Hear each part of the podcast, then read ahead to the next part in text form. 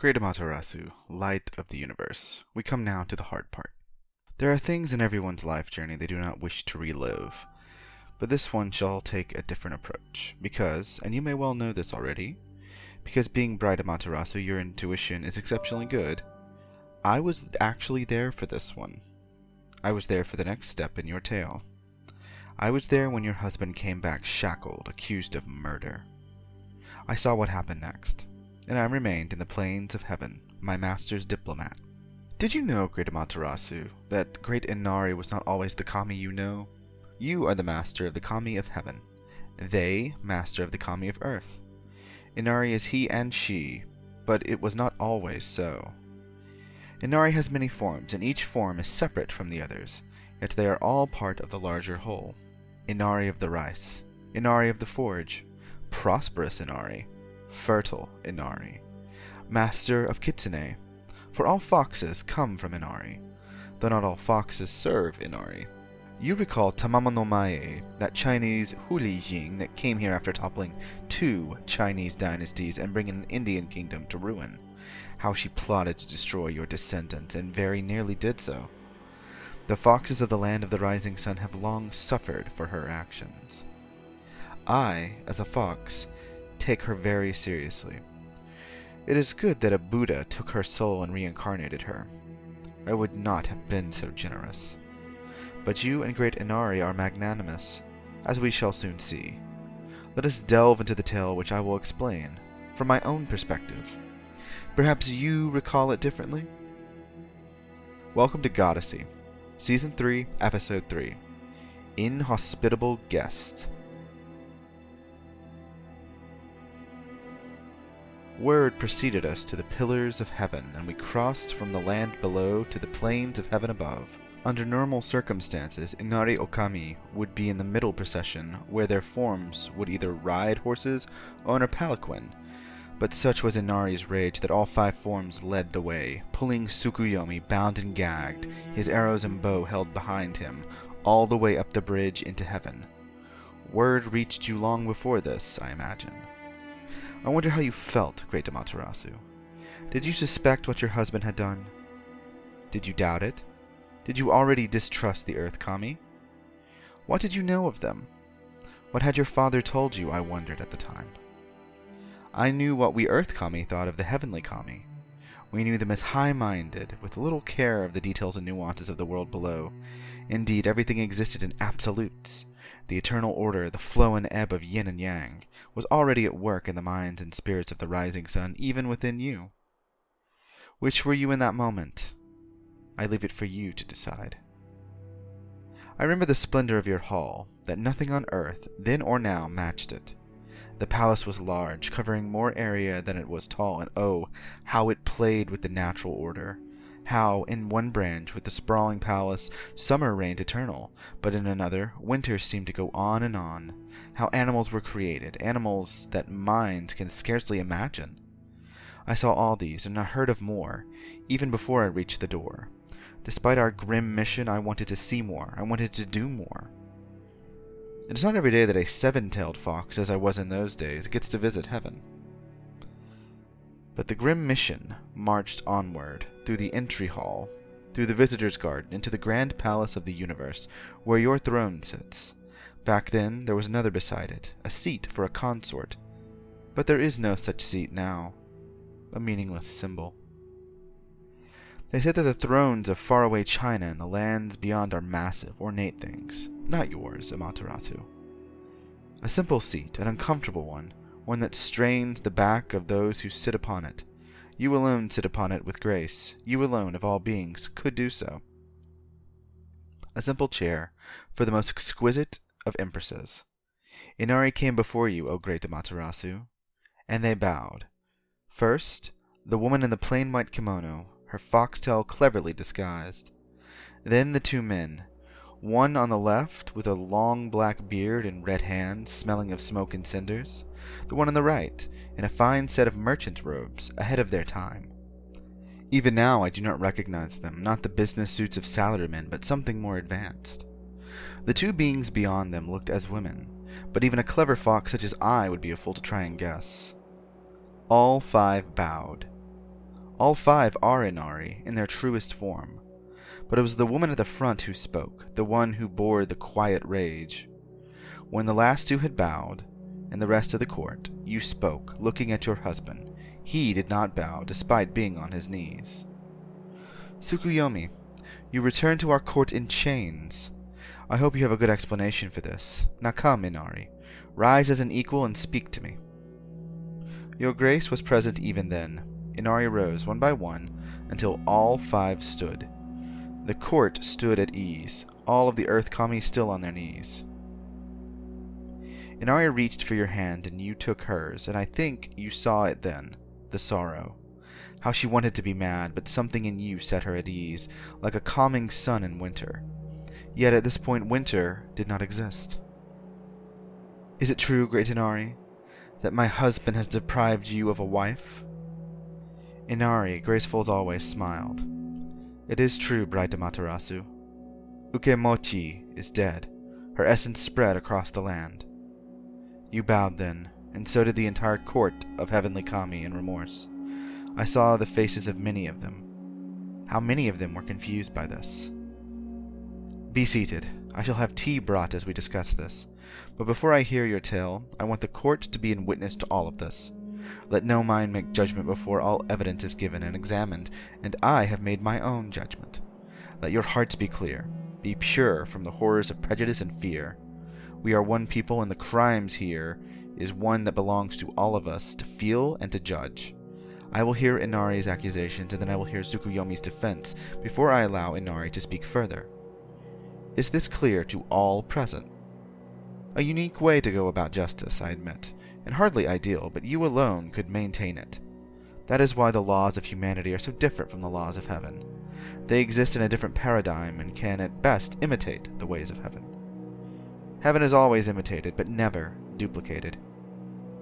No one spoke, so instead you continued. Inari, explain what Tsukuyomi has done in your simplest terms. The female Inari looked to her counterparts, each nodding to her. Tsukuyomi was a guest in my home with Ukemochi while I was away. She entertained him, and he betrayed her trust as host and killed her, destroying her with his blade. Despite her words, the court broke out in murmurs, whispering going back and forth. For you must realize, Amaterasu, this was the first time when the world was young. Murder was new. Not even Izanagi had faced murder, just murderous intent from his dead wife and her demon spawn. Even I was surprised that you did not change your expression, did not show even the slightest distrust, or disgust, or surprise. You knew, of course, we all knew, but Inari saying it seemed to shock everyone. She was blunt. Your response was impenetrable. If it were a game, her ploy failed. But justice is not a game, not in heaven. Great Tsukuyomi, nocturnal illumination. Is this true? Did you kill Ukemochi, goddess of good and sustenance? Tsukuyomi had a dark look upon him, but was ever noble. He sat upon his knees in dark robes, but it was clear that he had not washed in days. His face was covered in the dirt of the earth, and he looked exhausted. There is nothing to deny, wife. I slew Ukemochi, but I did so for a perfectly good reason. You narrowed your eyes at this. Oh, and what justifies killing your host? Tsukuyomi responded roughly. Breaking the rules of etiquette, betraying the trust of your guest. I was dishonored, all of us were, and so I acted. Amaterasu looked to Inari, whose face seemed calm, but even a fox can see rage, just under the surface. Amaterasu nodded to her, and then looked back to her brother. Explain, husband. Tsukuyomi stood, moving past Inari's forms. I arrived at the home of Inari and Ukemochi, only to discover great Inari had gone out to a human village in hopes of teaching them to farm. I was welcomed as a guest, as was the rest of my entourage and my servants, and so we took up residence. I was going to wait until Inari returned so we could discuss the orders of Izanagi, the father of us all, and Ukemochi promised to be a good hostess in the meantime. And so she was, amusing and interesting, full of song and life but she broached good humor more than once, speaking of her bodily functions in every way.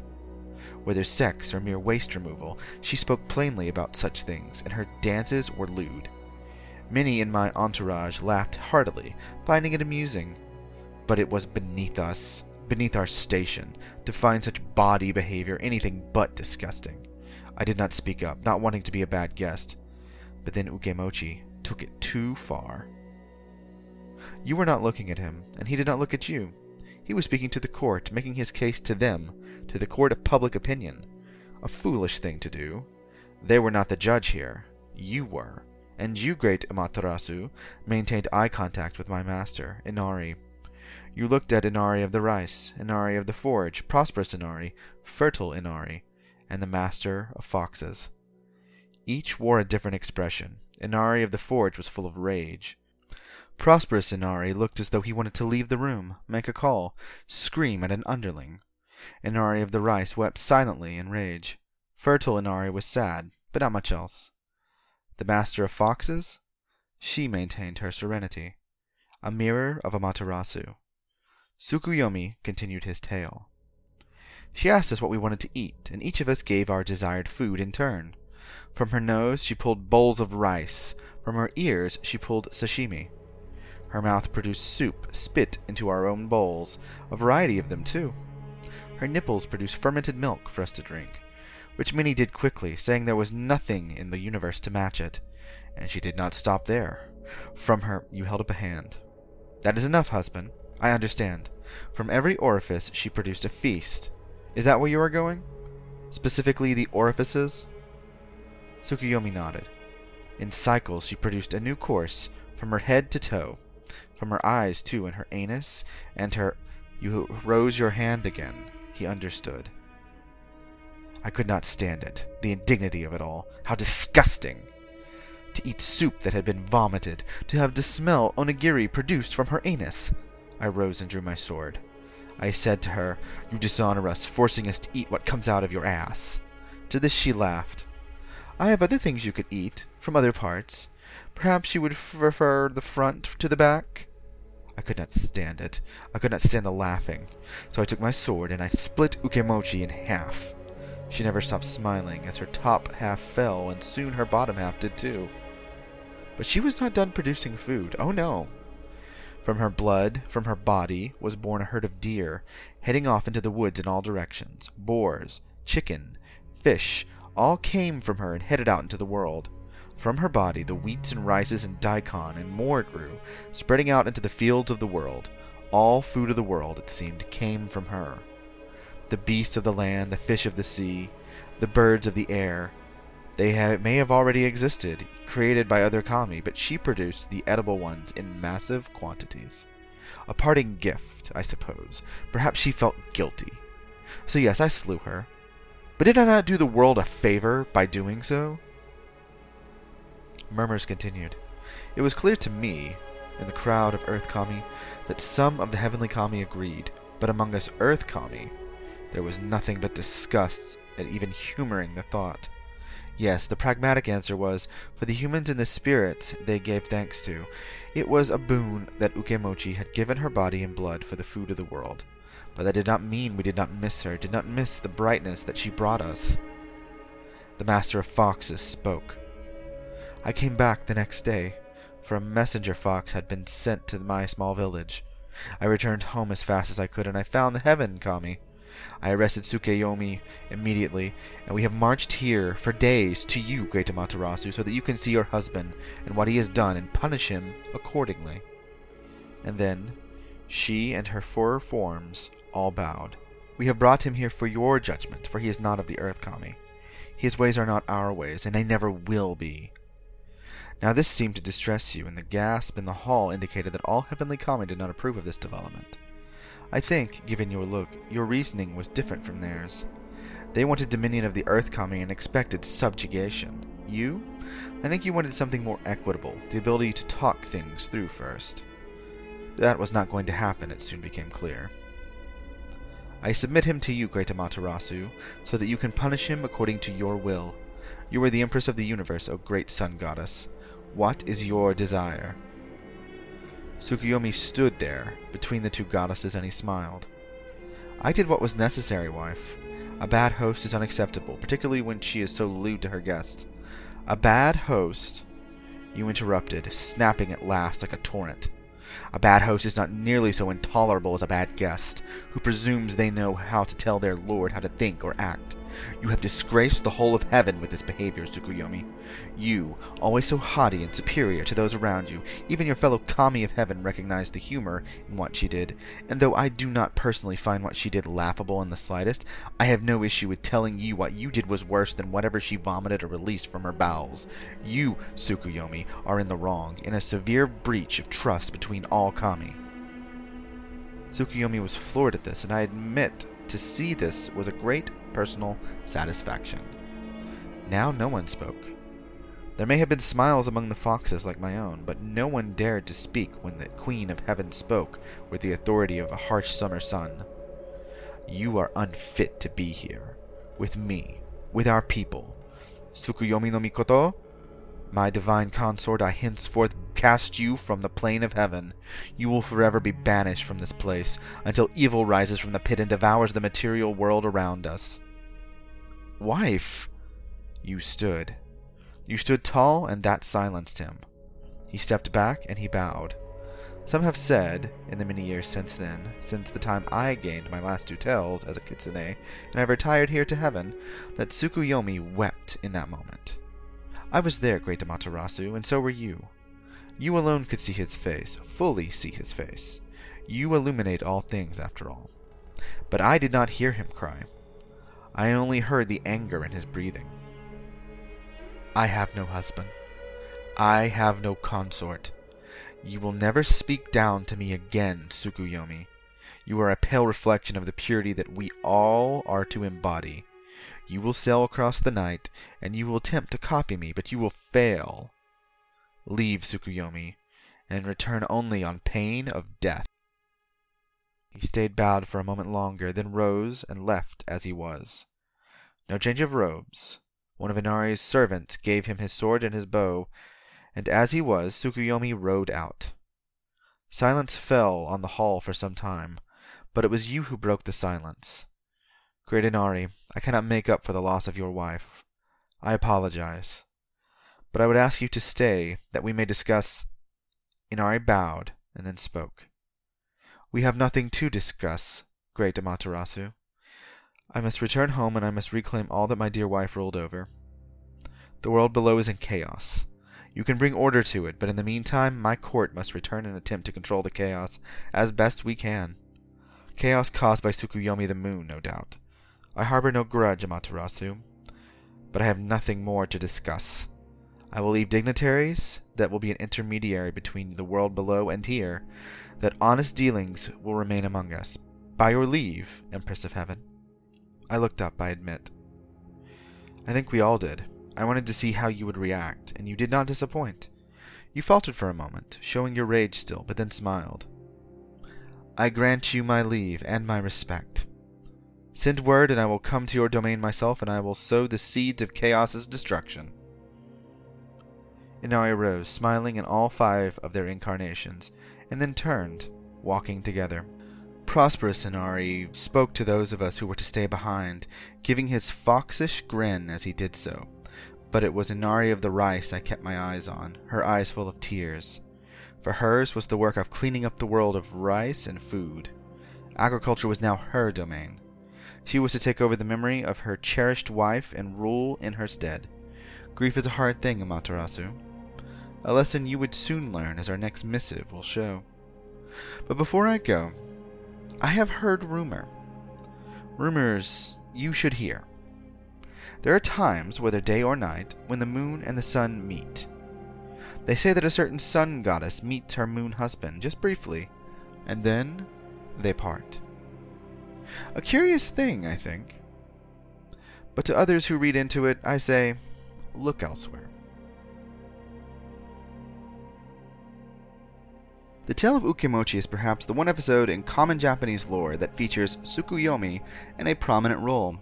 His actions, dishonorable as they were, lead to his banishment not just from heaven but from Shinto in general. He is still the kami of the moon, and there are still shrines to him all over Japan, but he is more obscure than his two siblings. I suspect this myth, dating back to at least the 8th century, is an explanation as to why. Curiously, there are other moon gods and a thriving kingdom there. The tale of Princess Kaguya, made famous in English speaking countries via the Isao Takahata magnum opus, seems to suggest this, unless one interprets her home as merely heaven. Tsukuyomi is notably absent from this kingdom of the moon, though, which begs the origins of that tale, which might best be preserved for a future return to Japan in the podcast. Inari is far and away one of my favorite kami. More than even Amaterasu, she is innocuous in Japan, being the kami with the most shrines to her name, and indeed, having an entire style of shrine and architecture named for her. Inari shrines resemble older shrines of Ainu and Emishi make, suggesting that perhaps Inari predates the arrival of the Japanese people in Japan. Inari's multiple genders are the product of how gods change over time. Inari's feminine forms are more well known abroad, but today, the male parts are just as important. During the Edo period, the smith god and success, fortune, and business sides of Inari came to, into prominence, more so during the Meiji and subsequent eras. She remains one of the most important kami given the role of corporations today. Who doesn't want a kami of success on their side? Thus, it's best to understand Inari as a conglomeration of kami, a kind of 5 in 1 or 3 in 1, each one distinct, each one the same. The foxes often show up beside all forms of Inari, making Kitsune unquestionably loyal to them. The mention of Tamamo no Mae is a reference to my favorite figure in Japanese myth, whose name translated is Lady Duckweed. She is a kitsune originally of China who destroyed no less than two Chinese dynasties pretending to be or being famous historical women. Those particular tales are manifestations of China's historical misogyny, and they carry over unquestionably into the Japanese versions. The Japanese versions also connect to an Indian dynasty and includes a story that previously did not feature a woman slash shape-shifting fox, and a kingdom did not fall in the story. Tamamo no Mae deserves her own season or perhaps novel, so I won't go into her too much here. Goddessy is written, researched, and produced by me, Greg Wright. Additional writing and editing by Sidney Yeager, as prosperous and glamorous as all the forms of Inari. Music by Scott Buckley, whose Creative Commons music can be found at www.scottbuckley.com.au. Goddessy is more than a podcast. You can find us on social media at The Goddessy Podcast, where we post fun tidbits of world mythology and just hilarity in general regarding myth, history, and folklore. Whether you're looking to learn on a Mythology Monday, a Weird Wednesday, or a Folklore Thursday, Goddessy's daily posting has something for everyone. Really, at this point, just follow us there. It'll be fun, I promise. If you want to support the show, you can do so by subscribing to us on the podcast service of your choice and leaving a review. These reviews help others find our show and learn about all manner of world mythology. If you want to support us financially and receive benefits like early access episodes and occasional blog posts, and hopefully more soon, you can check us out on Patreon and Ko-fi. Both of those can be found in the episode notes, so look no further. Goddessy updates every Monday. See you next week.